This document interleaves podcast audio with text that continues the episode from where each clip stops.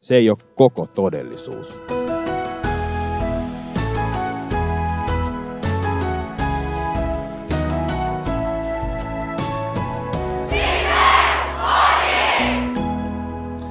No niin, lämpimästi tervetuloa tähän Life-leirin päättävään messuun. Tervetuloa teille myös täältä lähialueilta ja vähän kauempaakin, jotka olette tullut tähän yhteiseen Jumalan palvelukseen.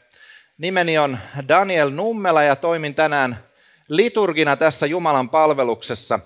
Tänään meille pitää saarnan Lauri Heikkilä, joka on Sleystä ja lähdössä vielä tämän vuoden kuluessa, jos Jumala suo lähetystyöhön. On ilo saada kuulla häneltä Jumalan sanan julistusta. Housebändissä on Pentti Salmisen johdolla varsin lukuisa porukka. Olemme kiitollisia heistä ja tekniikassa ja monissa muissa vastuutehtävissä myös on iso joukko ihmisiä. Iloitkaamme heistä yhdessä, kuten myös ö, muista palvelustehtävistä, niin kuin Pertti Pohjanvuori toimii tänään suntiona. Noustaan kuulemaan tämän sunnuntai evankeliumia. Se on evankelmista Matteuksen mukaan luvusta 25.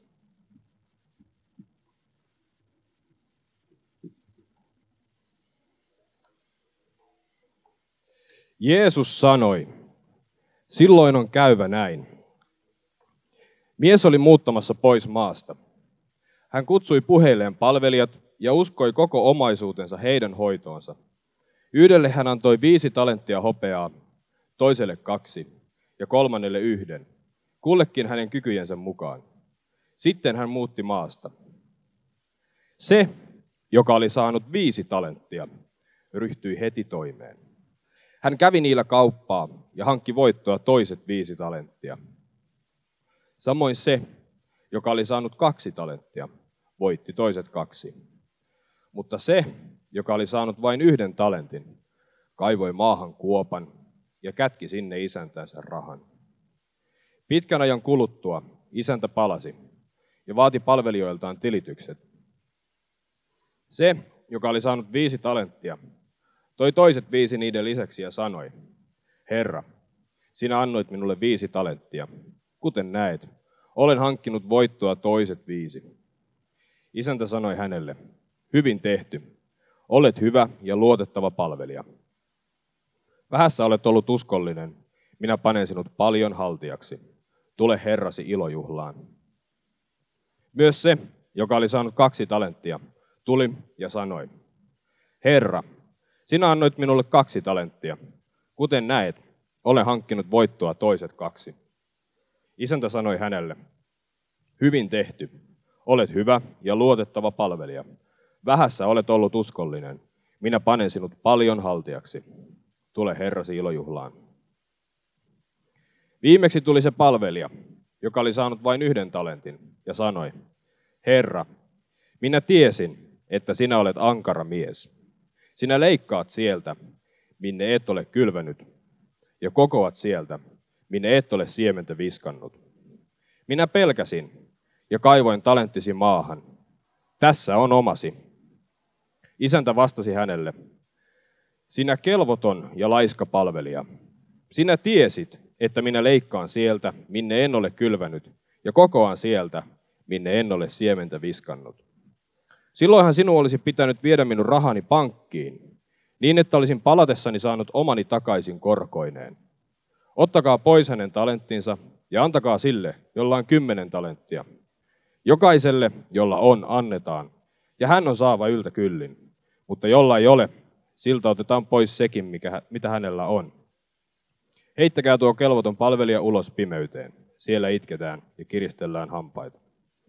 Tämä on pyhä evankeliumi. Ylistys sinulle, Kristus. Jumalan, meidän isämme ja Herran Jeesuksen Kristuksen armo ja rauha teille. Rukoillaan. Pyhä Herra, iankaikkinen Jumala, kiitetään tästä sunnuntaista, jonka tekstiä saadaan nyt tutkia. Pyydetään, että annat meille ymmärtävän sydämen niin, että sinun tarkoituksesi löydämme tästä tekstistä. Jeesuksen nimessä, amen. Joku viisas raamatun opettaja on sanonut, että kristity hernekeitossakaan ei ole sattumia. Ehkä joku kokeneempi kuulija jo osaa arvata, mistä aion puhua. Talenttivertaus Lifein kaltaisen taide- ja toimintaleirin jälkeen. Sunnuntain teema on uskollisuus Jumalan lahjojen hoitamisessa. Kirkkovuosi tarjoaa sen, mitä tarjoaa, ja life järjestetään silloin, kun se järjestetään. Mutta Jumalamme taisi keittää tämä hernekeito, jossa ei ole sattumia. Puhun tänään kolmesta asiasta. Puhun siitä, miten ei ole sattumia. Enkä sen suhteen pitäydy vain hernekeiton rakenteessa. Ja hyvä saarnaja tietysti puhuu enemmän Jeesuksesta kuin itsestään, joten luonnollisesti puhelen vähän elämästäni. Suokaa se anteeksi tietysti. Ää, mutta mä ajattelen, että mun elämäni kertoo aika paljon Jeesuksesta. Kolmanneksi mennään television maailmaan. Ehkä joku arvaa, millaisesta ohjelmasta puhutaan. Aloitetaan siitä sattumasta. Joku tunnistaa Monopolin sattumakortteja siellä. Sinä. Sinä siinä. Sinä et istu siinä sattumalta.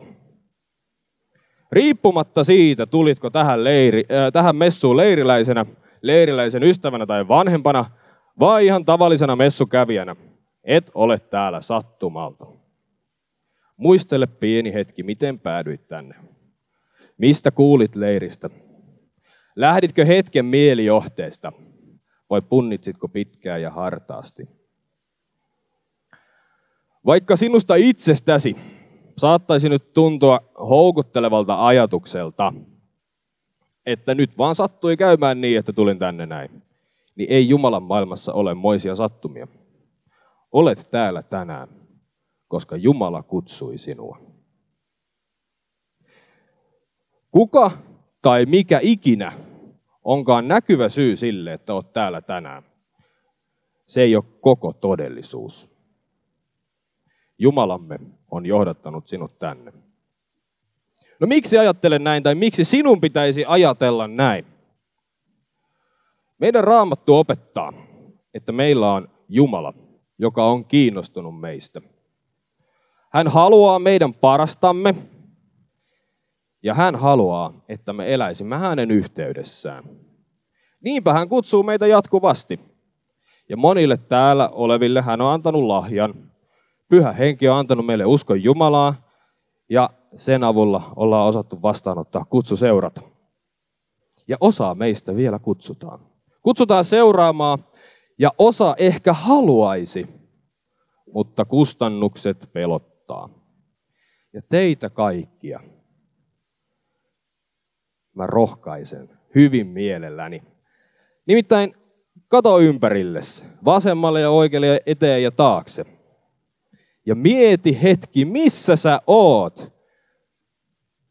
Jumala toi sut messuun tänään, Jumala toi sut leirille, Jumala toi sinut tänne, jotta sinä voisit tuntea hänet. Ei ole sattumia. Mutta varsin sopivaa meille kaikille, jotka ollaan sitten saatu jo uskon lahja, kuulla evankeliumiteksti palvelijoista tällaisen viikon päätteeksi. Ei ole siinäkään sattumaa. Tällä viikolla nimittäin ollaan saatu paljon. Ollaan opittu uutta. Ollaan pohdittu, miten lahjat voisi laittaa likoon. Ja uskon niin, että Jumala nyt tälläkin hetkellä kutsuu meitä laittamaan lahjoja likoon. Ja siihen olisi vaikka ja kuinka paljon epäitsekkäitä syitä, miksi me tehtäisiin niin. Mutta mä teen tämän helpoksi. Mä annan itsekään syyn. Öö, huonon saarnajan tavoin lupasin siis puhua itsestäni. Tulen uskovasta kodista. Kasvoin turvallisen lapsuuden. Oli kasvukivut toki, mutta ne ei ole tänään tärkeitä. Rippikoulun jälkeen aloin käydä nuoren seurakunnan toiminnassa ja sen kautta sain paljon ystäviä ja vastuuta mielekkäissä tehtävissä. Ei ollut karkussa nuorten leiriä, jossa nuori Lauri ei olisi ollut miksaamassa tai tekemässä valoja. Monet tiesivät, että Lauri on sellainen luotettava palvelija. Vanhempi nuori, jolle voi antaa vastuuta. Sitten kasvoin taas vähän ja muutin omilleni opiskelemaan. Yhtäkkiä se turvallinen ympäristö, jossa oli saanut palvella, jäikin taakse. Ja uusi seurakunta, jossa kukaan ei tuntenut Lauria, oli todellisuutta. Kun sitten mielestäni kaikki kyseisessä seurakunnassa olivat tyhmiä, lauloivat tyhmästi ja olivat kiinnostuneita tyhmistä asioista, ylpeänä totesin, että tämä ei ole minua varten.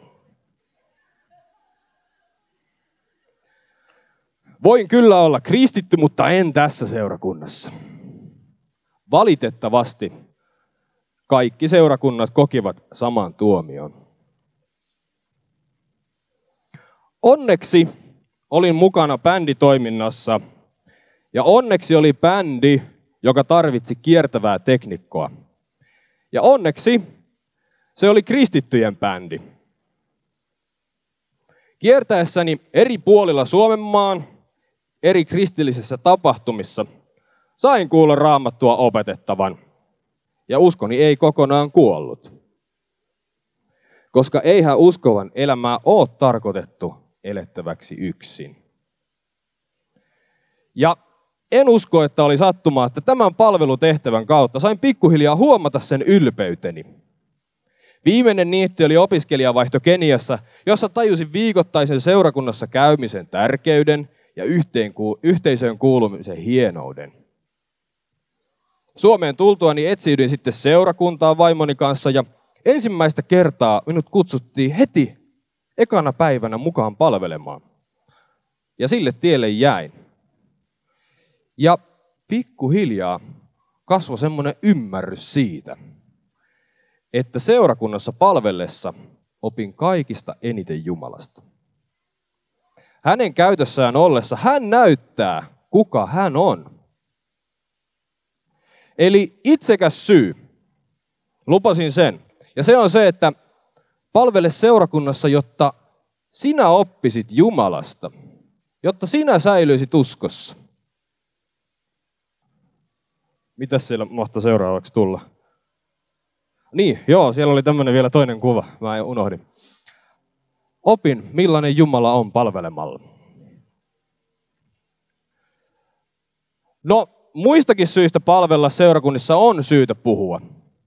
Ei, ei voida jäädä sille itsekyyden tasolle, vaan yritetään mennä eteenpäin. Tehdään se näin. Tehdään se puhuminen näin. Mieti, ootko joskus yön pimeinä tunteina eksynyt katsomaan YouTubesta sellaista videota, jonka otsikossa sanotaan jotakuinkin näin. All Golden Buzzer Singing Performances in America's Got Talent. Tai Mind-blowing magic tricks by a young boy in Got Talent. Yksi tämän videogenren klassikko pitää katsoa itse ainakin kerran vuodessa. Susan Boylen Tuomarit ja yleisön yllättävä tulkinta kappaleesta I Dream a Dream. Puhun tietysti ohjelmasta, joka Suomessa tunnetaan yksinkertaisesti talenttina. Ja jonka idea on yksinkertainen. Oletko hyvä jossain? Tule kisaamaan. Voit voittaa kaikkien muiden taidot, eli talentit, ja olla suomalainen uusi esiintyvä kyky. No, nopeimmat sen jo huomasi. Kykykilpailun nimi on Talent, ja evankeliumitekstissä puhutaan talenteista. Ja kristityn hernekeitossa ei ole sattumia. Nämä ei sattumalta kuulosta samalta sanalta. Kyseessä todella on sama sana. Alkujan talentti oli rahayksikkö, joka vastasi 6000 kertaisesti päiväpalkkaa. Mutta nimenomaisesti tämän vertauksen myötä sanan merkitys on monissa kielissä muuttunut tarkoittamaan ihmisellä olevia kykyjä. Ja mielestäni tämä evankeliumitekstin vertauksen sanoma on hyvin selvä. Hyvä isäntä, eli Jumala, antaa palvelijoilleen, eli meille, valtavan omaisuuden hoidettavaksi. Mietipä hetki, kuinka, pitkä, äh, kuinka paljon on 6000 päivän palkka. Jos lasketaan se nyt vaikka kuusipäiväisellä työviikolla, mikä on varmaan ollut silloin juutalaisessa yhteiskunnassa, niin se, olisiko se 18 vuotta, 7-18 vuotta. No, joka tapauksessa omaan aikaamme sovellettuna se on lähempänä miljoonaa kuin puolta miljoonaa euroissa. Ja sitten mieti hetki sitä, että pienin omaisuus, jonka isäntä antaa hoidettavakseen, on yksi talentti. Siis pienin. Miten rikas antaja onkaan meidän Jumalamme. Mutta mitä me tarkalleen ottaen siis saamme? Kaikkea hyvää ja siunausta elämäämme ja erityisesti saamme näitä hänen hyvyydestään näitä erilaisia kykyjä, talentteja. Ja näitä talentteja meitä kutsutaan hoitamaan. Osaatko piirtää? Se on Jumalan antama talentti. Osaatko juosta lujaa? Se on Jumalan antama talentti. Onko intohimonasi opettaa ratsastusta? Se on Jumalan antama talentti. Musiikki, tanssi, valokuvaus. Uskon, että te leiriläiset ymmärrätte, mitä haen takaa. Näitä talentteja Jumala kutsuu hoitamaan. Ja talentteja hoidetaan pistämällä ne käyttöön. Eikö sen epäonnistuneen palvelijan virhe ollut siinä, että hän piilotti hoitonsa saaman talentin? Se ei ollut se isännän tahto. Isäntä tahtoi, että talentti olisi käytössä. Että se tuottaisi. Se varmasti tarkoitti riskinottoa. Miettikää nyt sataprossainen tuotto. Ei siinä ihan mihinkään semmoisiin vakaisiin rahastoihin laitettu. Se tarkoitti mahdollisuutta totaaliselle epäonnistumiselle. Mutta lahjan piilottaminen oli pahempi. Nyt haluan kannustaa sinua. Laita lahjasi käyttöön. Seurakunnassasi, koulussasi, työpaikallasi, kotonasi, missä vain. Siinä sinun arkielämässäsi, mistä alussa hyvin kuultiin johdantosanoissa. Arjessa ollaan kristittyjä. Arjessa palvellaan Jumalaa niillä talenteilla, mitkä ollaan saatu. Noudata sitä raamatun sanaa, joka kehottaa tekemään kaiken niin kuin tehtäisi se Herralle eikä ihmisille. Jumalan valtakunnassa pienestä tulee suurta. Mooses ja Daavid oli paimenia, joista tuli suurten ihmisjoukkojen paimenia. Opetuslapset kalastivat ja kasvain. Pian he olivat ihmisten kalastajia. No suurin ero tietysti Talent Suomen ja Jumalan talenttien välillä onkin siinä, että siinä missä me täällä yritämme etsiä parasta kykyä, jotain semmoista, mitä muilla ei ole, kaivetaan ja etsitään. Niin Jumala antaa kykyjä. Jumalalle ei ole yllätys, mitä kykyjä sulla on, vaan hän on ne sulle antanut. Niiden arvo on verrattavissa miljoona omaisuuden hoitamiseen, sillä niin rikkaasti hän meille antaa. Etsitkö ehkä vielä sitä, mikä on Jumalan tahto sinun elämässäsi? Mietitkö, että mitä mun pitäisi tehdä, mitä Jeesus haluaa, että mä teen, kuinka mä voisin löytää oman polkuni? täytyy sanoa, että siinä mielessä olen ehkä vähän huono saarnaaja, että en tiedä, enkä hirveän paljon osaa neuvoa. Mutta tämän verran osaan. Pistä talentit likoon. Pistä ne likoon. Ota riskiä. Palvele niillä Jumalaa ja lähimmäistäsi. Ai missä? Juuri sillä paikalla, jossa olet. Koska eikö ollut niin, että et ole täällä sattumalta. Ja eikö ollut niin, että palvelemalla saat oppia lisää Jumalasta? Ja eikö rikas isäntä antanutkaan lahjoja käyttöön? Kyllä, juuri niin oli ja on edelleen. Ja kun teet tämän kaiken, niin muista, että saat tehdä sen kaiken levosta käsi. Meidän Herramme Jeesus Kristus on jo ratkaissut ihmiskunnan kohtalon. Kun pistät talenttisi käyttöön Jumalan lähetykseen, pistät ne käyttöön Jumalan missioon. Ja Jumalan missio on kiinni Jumalasta, ei sinusta. Mutta Jumala hyvyydessään haluaa tehdä tätä missiota yhdessä meidän kanssa. Ja se on niin suurta armoa, että sitä voi opetella yhden ihmisiän. Siitä on melko varma, vaikka onkin vielä aika nuori. Ristillä Jeesus voitti kaiken pahan, synnin ja perkeleen vallan. Ja siinä voitossa me saamme levätä. Jeesuksen yhteydessä meidän ei tarvi hävetä ja pelätä. Sen sijaan me saadaan palvella luottaen, että tulos tulee Jumalalta ja tulos on hyvä. Nyt noustaan ylistämään Jumalaa apostolisen uskon tunnustuksen mukaan.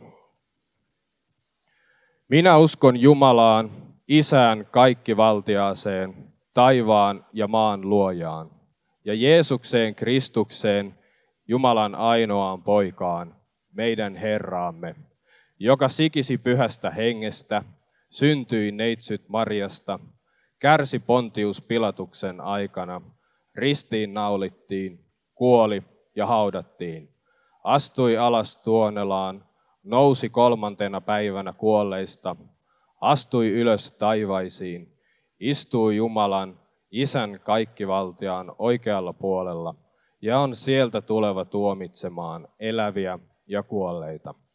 Ja pyhän henkeen, pyhän yhteisen seurakunnan, pyhäin yhteyden, syntien anteeksi antamisen, ruumiin ylösnousemisen ja iankaikkisen elämän.